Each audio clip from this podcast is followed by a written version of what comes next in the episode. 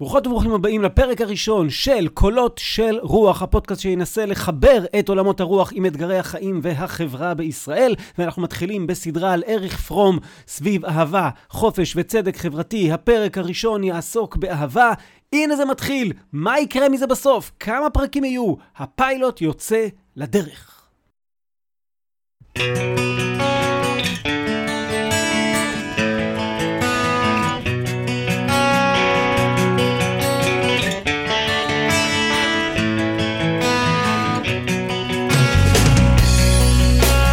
קולות של רוח, הפודקאסט שמחבר את עולמות הרוח עם אתגרי החיים והחברה בישראל.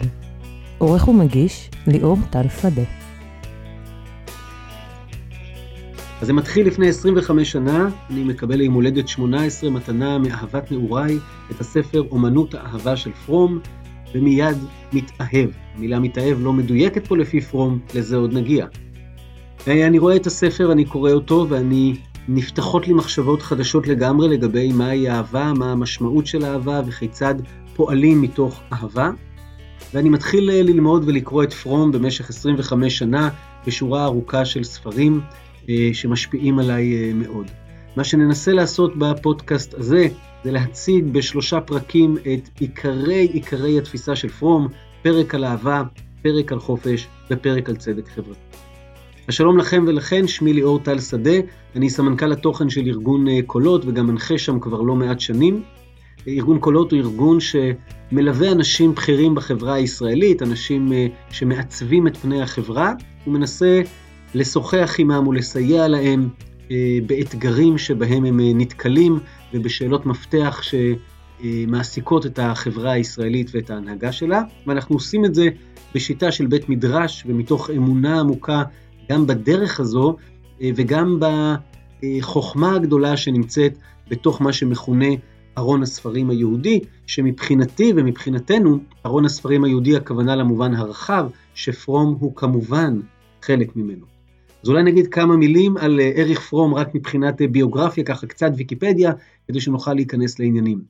אריך פרום נולד בפרנקפורט שבגרמניה במרץ בשנת 1900, הוא גדל במשפחה אורתודוקסית, למד בילדות שלו תלמוד ושאר אה, לימודי קודש, והדבר הזה הוא משמעותי ומהותי אה, אה, להתפתחות של פרום ולהגות של פרום, שמשלב בה הרבה מאוד היבטים יהודיים, וזאת בשעה שהוא איבד את האמונה באלוהים, ותופס את היהדות כמקור של חוכמה, אם תרצו אולי כתרבות, ולאו דווקא בתור דת שאליה הוא מחויב.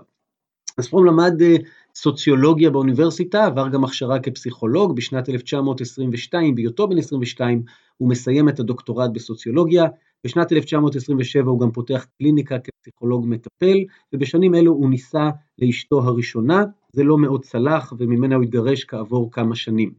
פרום היה מהמייסדים של בית המדרש למבוגרים בפרנקפורט, אותו בית מדרש שגם פרנץ רוזנצוויג לימד בו.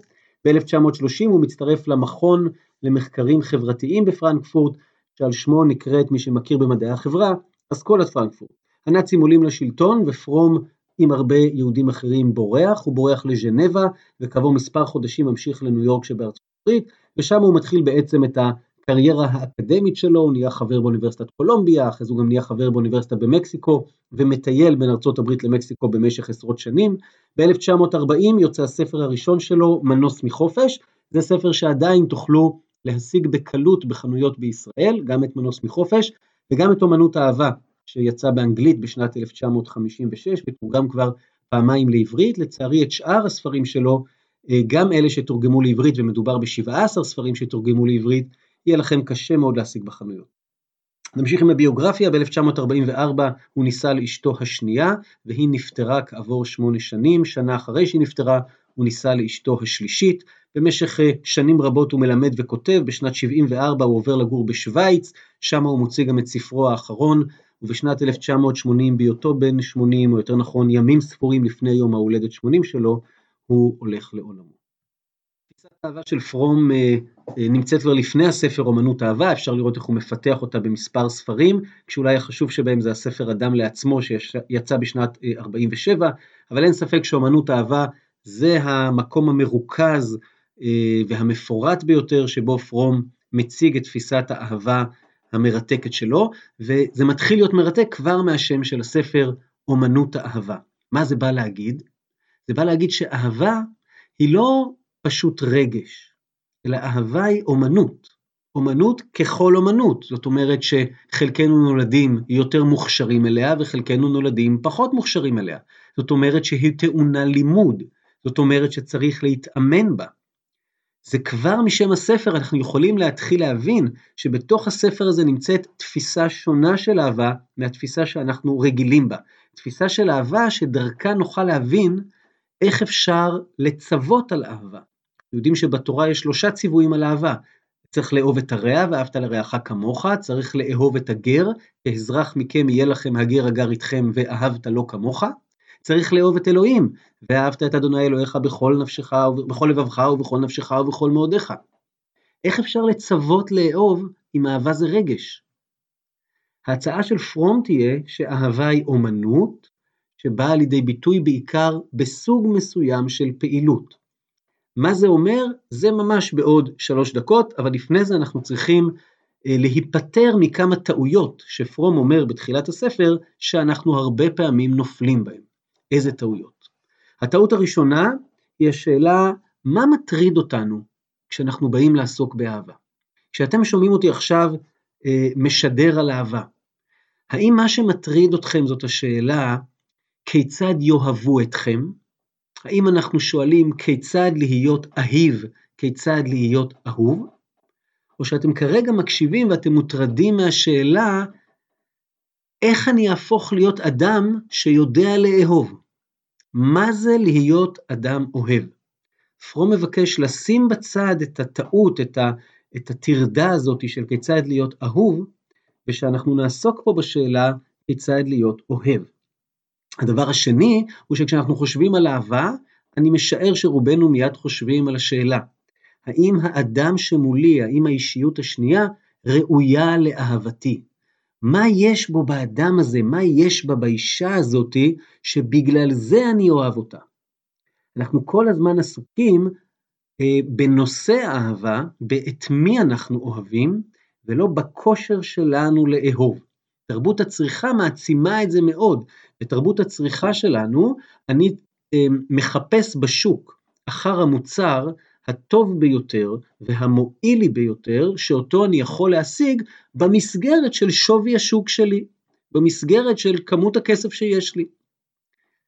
הדבר הזה מאוד משפיע גם על שוק הזוגיות וגם על שוק החברויות ובכלל על שוק האהבה. יש מין שוק כזה שבו השאלה היא, האם האדם השני, שאותו אני אמור לאהוב, הוא באמת הכי טוב שיכולתי לקבל. הטעות השנייה הזו, פרום אומר לנו, בואו נשים גם אותה בצד. אנחנו לא הולכים לעסוק עכשיו בשאלה, האם השני ראוי לאהבתי, אנחנו הולכים לעסוק בשאלה, כיצד אני יכול להיות אדם אוהב. ומהי הטעות השלישית? הטעות השלישית היא קלאסית מכולן, והיא הבלבול שבין מושג ההתאהבות לבין מושג האהבה. מושג ההתאהבות הוא מושג עמוק מאוד, הוא מושג חשוב, והוא דבר שאני משער או מקווה, כולנו חווים אותו מתישהו בחיים שלנו. שני אנשים בודדים, שני אנשים זרים, שני אנשים נוכריים זה לזה, נפגשים, לפעמים יש ביניהם כימיה מאוד חזקה מההתחלה, לפעמים יש ביניהם משיכה מינית, והנה הבדידות הזאת נשברת. החומות נופלות. עכשיו אנחנו יכולים פתאום להתוודע לנפש חדשה שהופכת במין תהליך אה, אה, מהיר ומהמם לנפש מוכרת. ואנחנו חשים קרבה אדירה ואינטימיות אדירה ורגשות מאוד חזקים, ואנחנו מרגישים לפעמים שאנחנו מהלכים על עננים, ואנחנו מרגישים שהבטן מתהפכת, והדבר המקסים הזה נקרא התאהבות. אלא שכמעט ואין לו קשר למושג אהבה. אהבה זה לא to fall in love, זה לא משהו שנופלים לתוכו, זה לא איזה רגש עצום שמבלבל אותי כמו בהתאהבות, אלא אהבה זה to be in love. אני נמצא בתוך מצב שבו אני אוהב, והמצב הזה, היסוד שלו, זה אומנות ולא רגש. אז אנחנו שמים בצד גם את הטעות השלישית, הטעות שבה אנחנו מתייחסים להתאהבות בתור אהבה, ואנחנו נבדיל את הדבר, ובמהלך הפרק הזה בפודקאסט, אנחנו נעסוק באהבה ולא בהתאהבות. אז האהבה הזאתי, יטען פרום, היא אחת התשובות המשמעותיות, ולתפיסתו התשובה המשמעותית, לבעיות הקיום האנושי, ובראש כולם לבעיה של הבדידות. פרום אומר שהאדם המודר, המודרני מרגיש מאוד חזק את בדידותו, ומוצא לעצמו כל מיני נתיבים לברוח מהבדידות הזו. למשל, הנתיב של לברוח למין תחושות עצומות וחזקות אמ, שגורמות לי כרגע אה, להפסיק להיות שרוי בתוך הבדידות ולהרגיש שאני על איזה פסגת הר, כל מיני אורגזמות. אפשר להשיג את זה דרך סקס, אפשר להשיג את זה דרך סמים, אפשר להשיג את זה דרך אלכוהול, הם כולם בריחה, ובסופו של דבר הרגע המיוחד של העוצמה עובר, ואני נשאר עם איזה בור עמוק. אפשר גם לברוח לדברים אחרים, למשל לברוח לקונפורמיות, לברוח לזה שאני פשוט אעשה את מה שכולם עושים. אם אני אהיה כמו כולם, אולי אני ארגיש חלק מכולם. גם זה סופו להכזיב. הוא אפילו מדבר על בריחה לאומנות. אומנות זה גם לתפיסתו, וודאי לתפיסת רבים מהמאזינות והמאזינים עכשיו, אחד הדברים היפים והנעלים שהאדם יודע לייצר. אבל הבריחה לאומנות זה בריחה למין התאחדות עם מעשה היצירה של עצמי, התבשמות על מעשה היצירה של עצמי, והוא כמעט מחליף את החיבור לאדם השני. גם הבריחה הזאתי סופה להיכשל. אבל יש אפשרות נוספת, והיא כמובן האפשרות המרכזית שאנחנו רוצים לדבר עליה, וזה להתמודד עם אותה בדידות אה, דרך האהבה. אז מהי אהבה? אז פרום יגיד לנו ככה, אהבה היא פעילות של נתינה שיש בה תמיד ארבעה יסודות. יש ארבעה דברים שחוזרים בכל סוג של אהבה. כל סוג של אהבה, הכוונה היא גם באהבת הורים וגם באהבה אירוטית זוגית, גם באהבה של אה, ילד להוריו, גם באהבה של חברים. יש ארבעה סוגים של, יש, סליחה, ארבעה מרכיבים שתמיד יחזרו על עצמם. המרכיבים האלה שהם בעצם התשובה לשאלה מהי אהבה, הם דאגה, אחריות, יחס כבוד וידיעה. תעצרו רגע עיניים ותנסו לחשוב על מישהי או מישהו שאתם מרגישים שאתם אוהבים, לא חייב להיות בן בת זוג, על מישהו שאתם אוהבים בעולם. עכשיו תחשבו, האם בצורת הפעילות היומיומית שלכם אתם דואגים לו? האם הדאגה הזאת נשארת עניין פנימי, או שמדובר בדאגה פעלתנית, זאת אומרת, אתם פועלים מתוך דאגה אליו לטובתו. פרום אומר, היסוד הראשון של האהבה זאת הדאגה מהסוג הזה. הדאגה מהסוג הזה, לדוגמה, הוא אומר, אם אישה אומרת לנו שהיא אוהבת פרחים, ואנחנו רואים שהיא שוכחת להשקות את הפרחים. אז אנחנו מבינים שאולי נעימים לה הפרחים, יפים לה הפרחים, היא אוהבת את הקונספט של הפרחים, אבל את הפרחים האלה שעכשיו נמצאים אצלה בחדר היא לא אוהבת, כי היא לא דואגת להם. האם אתם דואגים לאדם הזה שאתם אומרים שאתם אוהבים? הדאגה הפעלתנית היא היסוד הראשון מבחינת פרום. בואו נשמע קטע קצר ממה שהוא כותב על זה. האהבה היא הדאגה הפעלתנית לחייו ולגידולו של אהוב נפשנו. אם נעדרת דאגה פעלתנית זו, אין האהבה קיימת.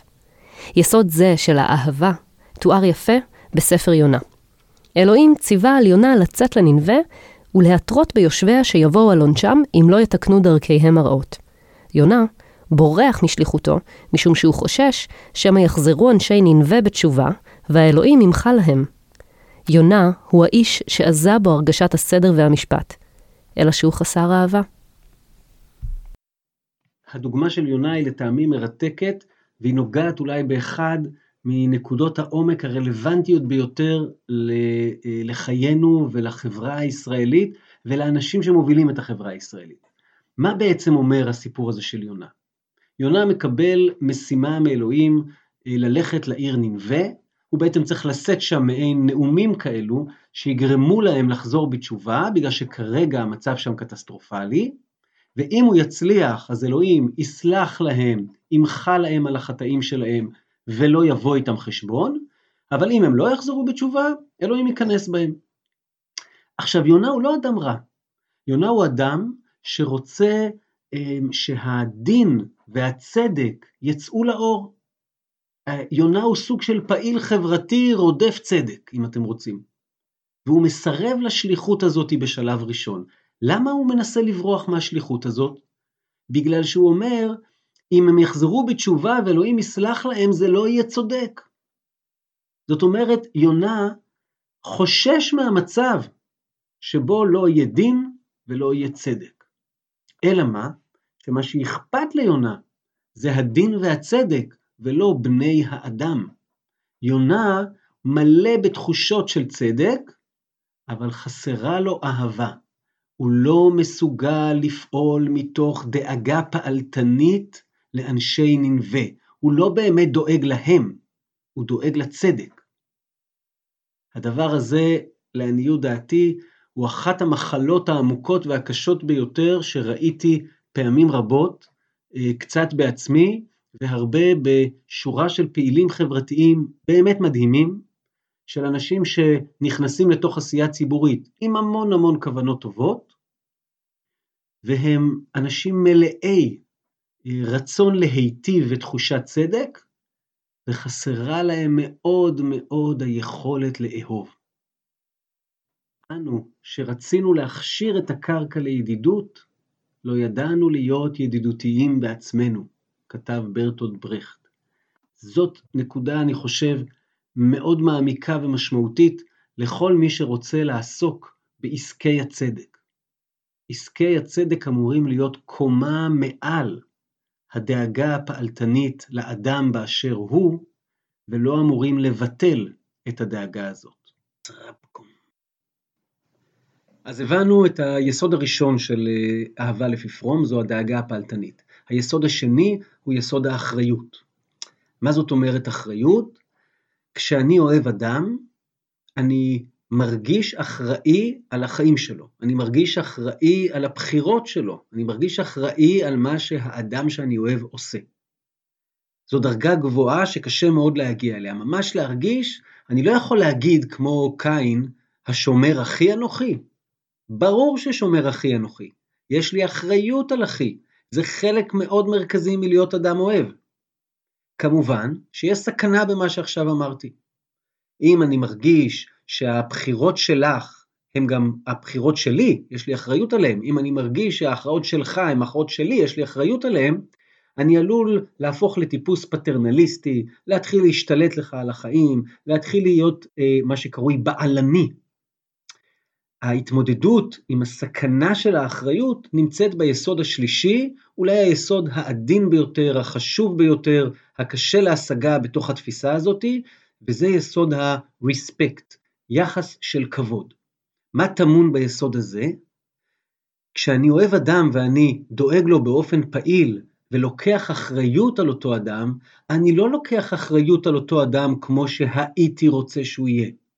אני לא לוקח אחריות על אותו אדם כמו שאני זקוק לו. אני לוקח אחריות על אותו אדם מתוך כבוד עמוק לזה שהוא מי שהוא, שהוא אישיות מיוחדת במינה, שהוא אחר ממני, שהוא רוצה דברים אחרים ממני, שיש לו קווי אישיות וקווי אופי משלו, או משלה. ואז לקיחת האחריות היא לקיחת אחריות מתוך כבוד עמוק לשונות שבינינו. אתם מכירים את זה שמישהו בא ושואל אותי, אמ, תגיד לי, מה היית עושה במקומי? זאת שאלה לא טובה, בגלל שהשאלה היא לא מה אני עם האישיות שלי הייתי עושה אם הייתי במקום שבו אתה נמצא. השאלה היא, אמ, מה אתה מייעץ לי עם האישיות שלי לעשות במצב הנוכחי?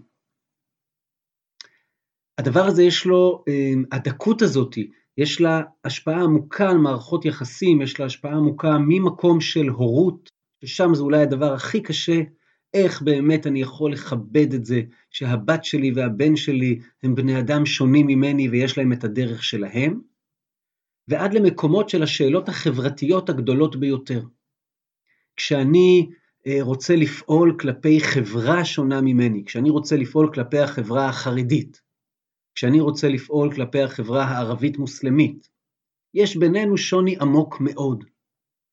האם עכשיו מה שאני מנסה לעשות זה להפוך אותם להיות כמוני, זאת אומרת, אני פועל למען מה שאני תופס כצדק, אבל מבלי לאהוב, או שאני פועל מתוך אהבה לחברה החרדית, מתוך אהבה לחברה הערבית, או כל דוגמה אחרת שתיקחו, ואז אני אמור לכבד את המיוחדות של החברה הזאת ואת השוני שלה מהחברה שלי.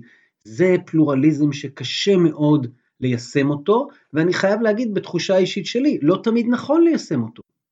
לא תמיד צריך לפעול מתוך זה שאתה מכבד את מה שעושה הזולת, כי לפעמים לא נכון לכבד את מה שעושה הזולת. אבל אז לפחות אל תחשוב שאתה נמצא בסיטואציה של אהבה. האהבה היא כאשר אני פועל מתוך דאגה ואחריות ויחס של כבוד, אבל איך אני יכול לפעול מתוך יחס של כבוד כלפי מי שאתה, מי שאת והמיוחדות שבך אם אני לא מכיר אותך? לכן היסוד הרביעי של האהבה יהיה הידיעה. הידיעה יש לה שכבות רבות.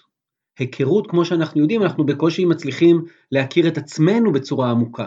היכרות זה דבר טריקי. קשה מאוד לעשות את, ה, את הדבר הזה. אני רואה מולי אדם כועס. אז אחד רואה מולו אמ, אה, אלימות, השני רואה כעס, השלישי רואה כאב שמוביל לכעס, הרביעי רואה ביוגרפיית חיים וזהות מסוימת שגורמת לכאב, שגורם לכעס. הסיבה שאנחנו רואים דברים שונים היא במידת עומק הידיעה שיש לנו לאותו אדם. אם אני מכיר מישהו באמת לעומק, במידת הניתן, אז אני יכול לאהוב אותו, להבין מיהו, לכבד את מי שהוא, לגלות אחריות כלפיו כפי שהוא, ואז לדאוג לו בצורה פעלתנית נכונה.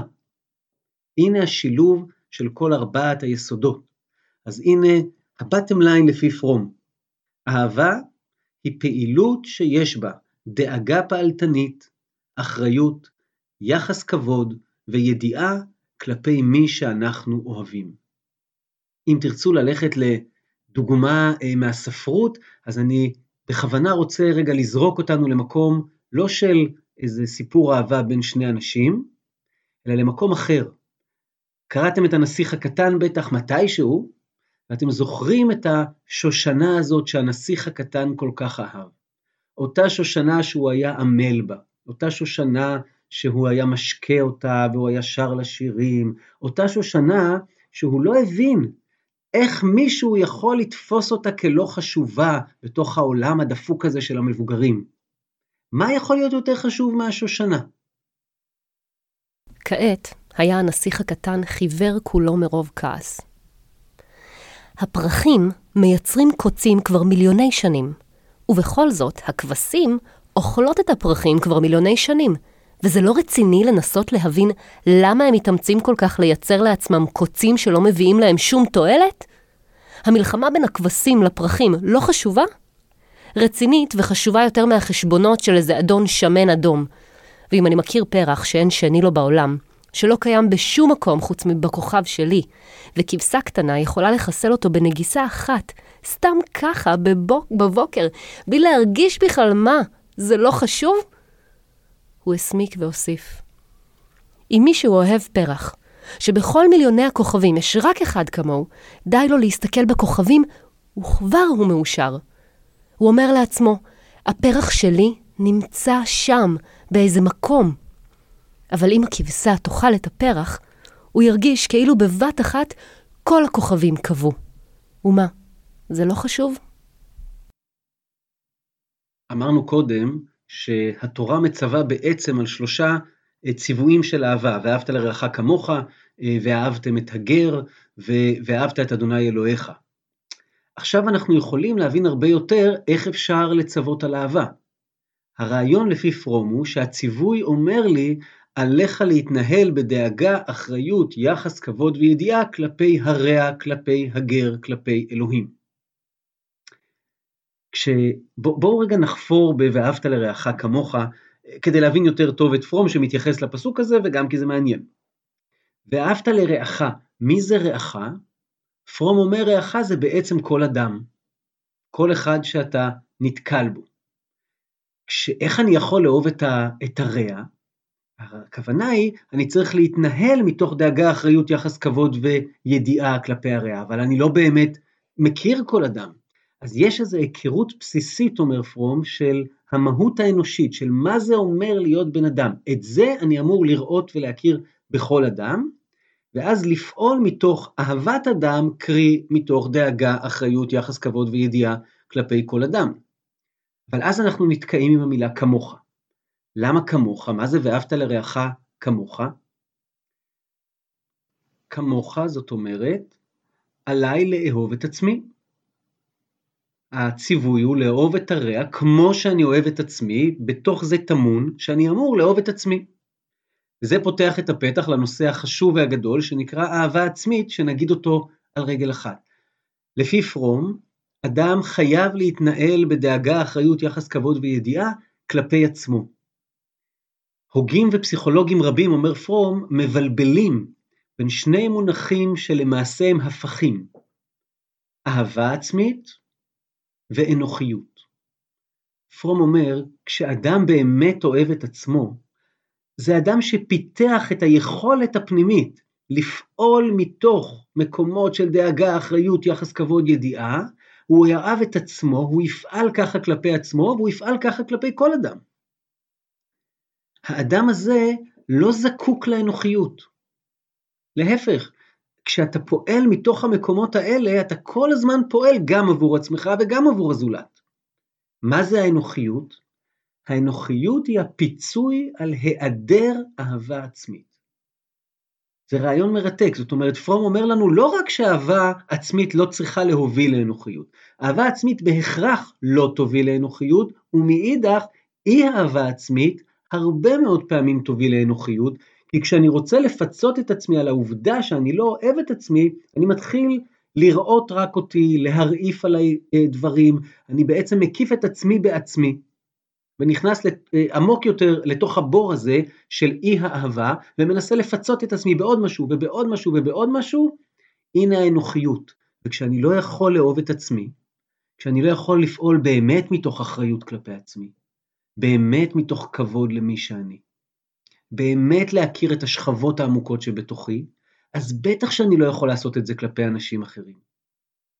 לכן, ואהבת לרעך כמוך. כשאנחנו רוצים להסתכל על חברה ולבחון את אה, שורשי התרבות והערכים שבה אומר פרום, נקודת המבחן תמיד תהיה באיזו מידה התרבות והחברה הזאתי מתייחסים באהבה למי שהכי קל לרמוס אותו, למי שהוא הכי פחות יש לו גב, לאנשים הכי מוחלשים, שאין לי לכאורה אינטרס להתייחס אליהם באהבה.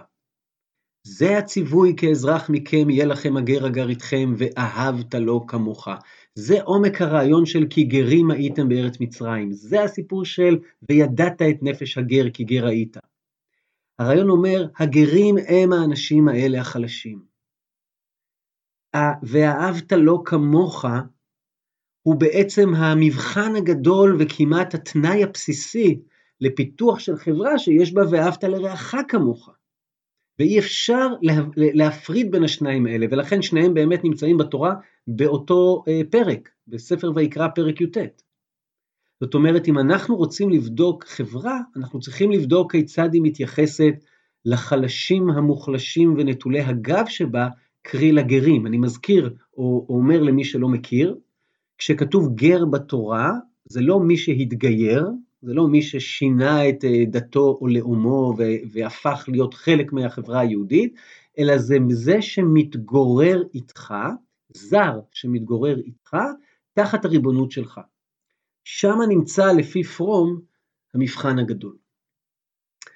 אז נסכם את מה שאמרנו עד עכשיו, האהבה היא אומנות, אומנות שהדבר המרכזי שאנחנו צריכים לשאול לגביו הוא כיצד אני הופך להיות אדם אוהב, כיצד אני מצליח לפתח בעצמי את כישורי האהבה, והאהבה הזאתי, האומנות הזאתי, מורכבת מפעילות שיש בה תמיד ארבעה יסודות, דאגה פעלתנית, אחריות, יחס כבוד וידיעה.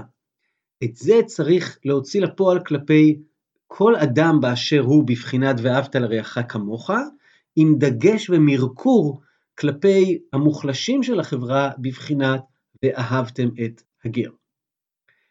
איך בונים חברה כזאת? איך בונים תרבות כזאת? לתפיסתו של פרום, אנחנו כל הזמן מדברים על אהבה. אהבה נחשבת לאחד הדברים הכי חשובים בחיינו. יש אין סוף סרטים וספרים על אהבה, אבל אנחנו כמעט ולא מסוגלים באמת לאהוב ולחיות את האהבה, ולדבר הזה יש גם אה, סיבות חברתיות עמוקות.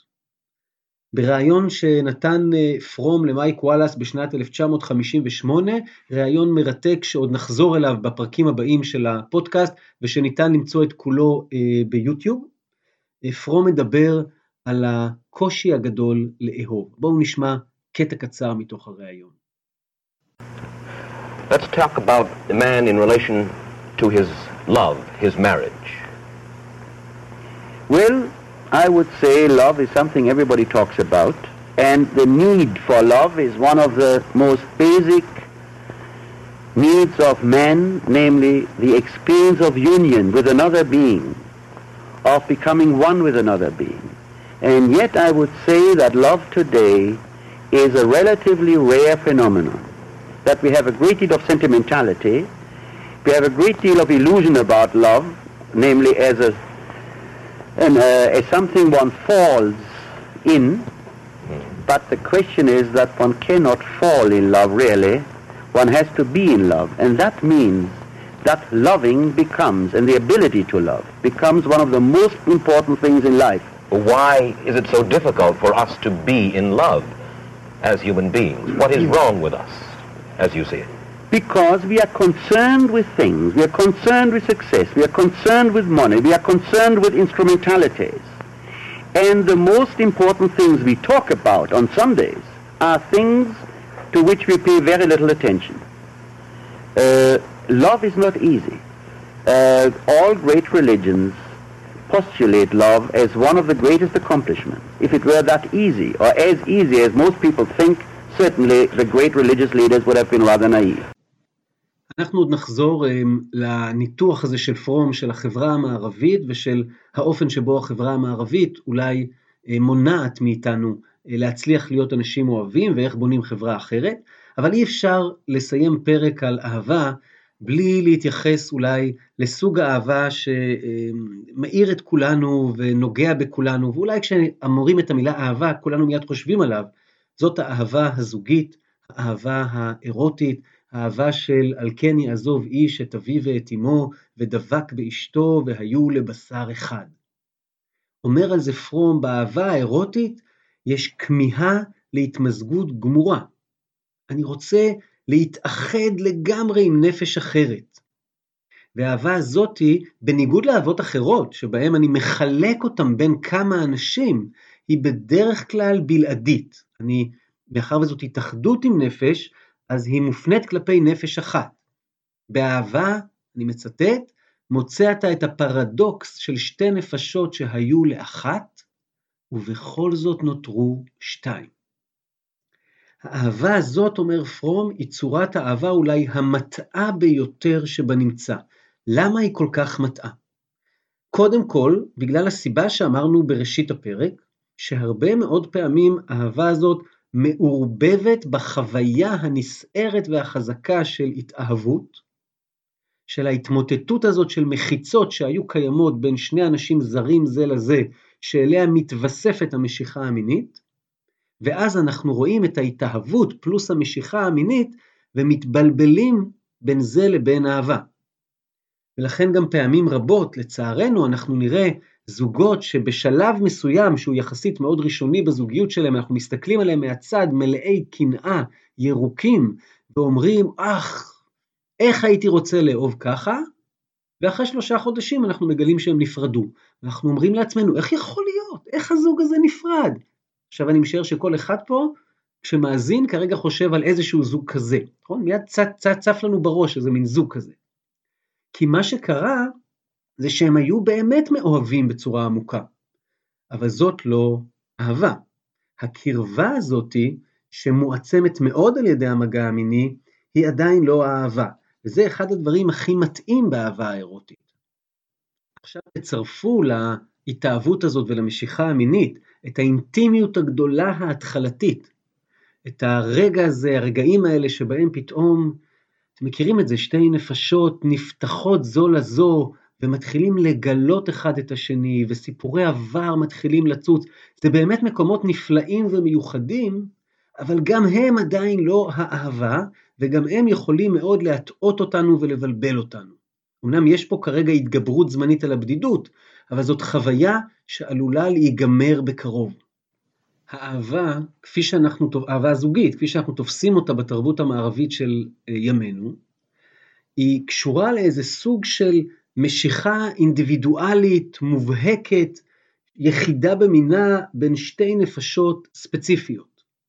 זה הרעיון של אה, הפסקת אה, עולם השידוכים, ולעבור לעולם שבו אדם בוחר אה, בזוגתו, אישה בוחרת בזוגה, ואם תרצו אז כמובן יש גם גבר שבוחר בגבר ואישה באישה, אבל הסיפור של הזוגיות הוא סיפור של הנה יש בינינו משיכה עצומה, ואני לא מתכוון רק למשיכה מינית, ואני לא מתכוון רק להתאהבות, הנה יש פה איזה חיבור עומק, הנה יש פה איזה משהו רגשי מאוד ומרגש מאוד שמחבר בינינו, ולכן אנחנו רוצים להיות ביחד.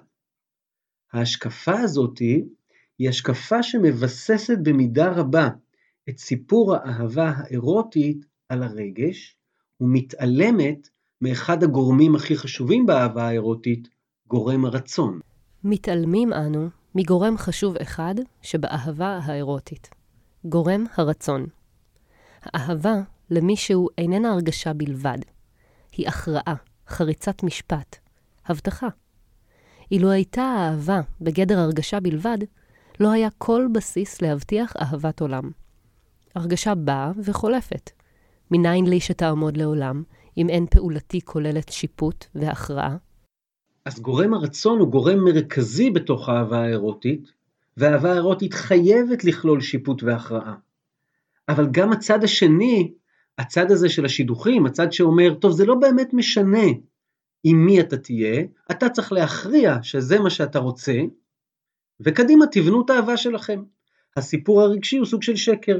שתי ההשקפות האלו, האחת שהאהבה האירוטית היא משיכה אינדיבידואלית מובהקת, יחידה במינה בין שתי נפשות ספציפיות, וההשקפה השנייה שהאהבה האירוטית אינה אלא פועל של רצון. שתיהן, כותב פרום, נכונות כאחת, או למען הדיוק, לא זו ולא זו הן אמת לאמיתה. ומזה הוא מסיק גם את המסקנה הבאה.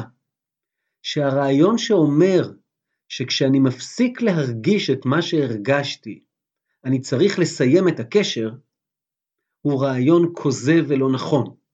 כי זה הרגע שבו אני צריך להתחיל לעבוד יותר קשה על הקשר. אבל גם הרעיון הקתולי ההפוך, שאומר בשום מקרה אסור לנתק את הזוגיות הזאת ואסור לפרק את הזוגיות הזאת, תעבדו, יהיה בסדר, הוא גם לא נכון, בגלל שלפעמים אי אפשר לעבוד שיהיה בסדר, והמשיכה האינדיבידואלית המובהקת הזאת מפסיקה להתקיים. ולכן מסכם את הפרק על אהבה האירוטית פרום במילים, מכאן שרעיון הקשר שניתן לנתקו על נקלה אם אין הוא עולה יפה בידיך, מוטעה לא פחות מן הרעיון שבשום מסיבות שהן אין לנתק את הקשר. אז שילמנו את חובנו גם להסבר קצר על אהבה זוגית לפי פרום, ומי שיקרא את הספר יראה שהוא מחלק שם ונותן אה, כמה עמודים על כל אחד מסוגי אהבה, על אהבה הורית, על אהבת אלוהים, על אהבה חברית. אה, אנחנו אה, אה, לא נרד לכל הפרטים האלה עכשיו, אבל נשאר לנו עוד אה, חוב קטן, שבו אנחנו נאריך גם בפרקים הבאים, לגבי השאלה החברתית. מבחינת פרום, חברה מערבית ששמה במרכז שלה את תרבות הצריכה, ששמה במרכז שלה חפצים, שיוצרת מצב שבו האדם כפוף לכלכלה ומשועבד לכלכלה, במקום שהכלכלה תהיה כפופה לאדם ומשועבדת אליו, מצב של עבודה זרה במובן העמוק. מה זה עבודה זרה? עבודה זרה זה כשאדם יוצר משהו, והמשהו הזה אגב יכול להיות חומרי ויכול להיות לא חומרי, עבודה זרה יכולה להיות גם אה, שהאליל שלי זה שלום או זכויות אדם או אהבה. אדם יוצר משהו, ואחרי שהוא יוצר אותו, הוא מתחיל להשתעבד לדבר שהוא יצר. עכשיו תחשבו רגע על החברה שבתוכה אנחנו חיים. באיזו מידה אנחנו משועבדים לדברים שאנחנו עצמנו יצרנו. הנושא הזה של השעבוד הוא הנושא המרכזי שנעסוק בו בפרק הבא, ואיך בונים חברה שאינה כזו, בשפתו של פורום חברה שפויה, יהיה הנושא המרכזי של הפרק השלישי. בואו נשמע איך פרום בוחר בנושא הזה לסיים את ספרו אומנות האהבה. כל פעילות משועבדת למטרות כלכליות. האמצעים נהפכו לתכליות. האדם הוא אוטומט, ניזון היטב, מתלבש היטב, אבל חסר כל זיקת עניין פנימית עמוקה לתכונות אנוש ולפונקציות אנוש המיוחדות לו. כדי שהאדם יהיה מסוגל לאהוב, מן ההכרח להעמידו במקומו הרם והנישא. מן הדין שהמכונה הכלכלית תשרת אותו תחת שהוא ישרתנה. מן הדין לאפשר לו להיות שותף לניסיון, שותף לעבודה, תחת להיות, לכל המוטב, שותף לרווחים. את ארגון החברה יש לשנות באופן שטבעו החברתי של האדם, טבע הבריאה האוהבת, לא יופרד מחייו החברתיים, אלא יתמזג עמהם. אכן, האהבה, כפי שניסיתי להוכיח, היא התשובה הבריאה היחידה והמניחה את הדעת לבעיית הקיום האנושי. ולכן כל חברה המוציאה מן הכלל באורך יחסי את התפתחות האהבה, סופה כליה עקב הסתירה הפנימית שבינה ובין צרכי היסוד של טבע האדם. הדיבור על האהבה איננו בבחינת הטפה, והטעם הפשוט לכך הוא שהינו דיבור על הצורך העליון והממשי הטבוע בכל בן אדם. העובדה שהצורך הזה הולט בערפל אינה מוכיחה שאינו קיים. המנתח את מהותה של האהבה נמצא מגלה את היעדרה הכולל בימינו ומותח ביקורת על התנאים החברתיים שגרמו להיעדר זה. האמונה באפשרות האהבה כחיזיון חברתי ולא רק אינדיבידואלי יוצא מן הכלל, היא אמונה רציונלית המבוססת על הבנה יסודית בעצם טבעו של האדם. אז איך אה, בונים את החברה הזאת שבה אהבה הופכת לחיזיון חברתי נפוץ ולא לדבר יוצא דופן, אה, זה אה, כאמור יהיה חלק מהפרקים הבאים. אז זהו, בזה אנחנו בעצם מסיימים את הפרק הראשון והניסיוני והפיילוטי של הפודקאסט החדש הזה. אה, המחשבה היא להמשיך עוד שני פרקים על פרום, ואחרי זה להתחיל בסדרות של שלושה פרקים, בכל פעם על הוגה אחר, אולי לפעמים נעשה על נושא, ואז כל פרק יהיה הוגה באותו נושא. ובפרקים, בסדרות הבאות, הכוונה היא לארח לשיחה אנשי רוח שמתמחים באותם הוגים, בין היתר נארח פה אה, מנחים מקולות. אה, אני רוצה להודות לנובה דובל, אה, שחקנית שיצרה איתי קשר והציעה לקחת חלק בהתנדבות ולהקריא את הקטעים. אני רוצה מאוד להודות לכם שהאזנתם. לבקש בקשה קטנה, אנא מכם כל תגובה וכל משוב וכל הערה וכל פידבק יכולים להיות מאוד חשובים עבורי להמשך. אתם מוזמנים אה, לא לצנזר ולהגיד אה, כל מה שחשבתם, אפשר להגיד את זה אה, בלשלוח לי הודעה פרטית, אפשר להגיב בפייסבוק שלי, ליאור טל באנגלית, אפשר למצוא את הבלוג שלי שגם שם יהיה תמיד לינק לפודקאסט, הבלוג נקרא מה למעלה, מה למטה, ליאור טל, יש שם כבר בערך 150 מאמרים, ואפשר למצוא דרכים אחרות, אתם מוזמנים להגיב, אתם מוזמנים לפדבק ולהגיד כיצד אפשר להפוך את.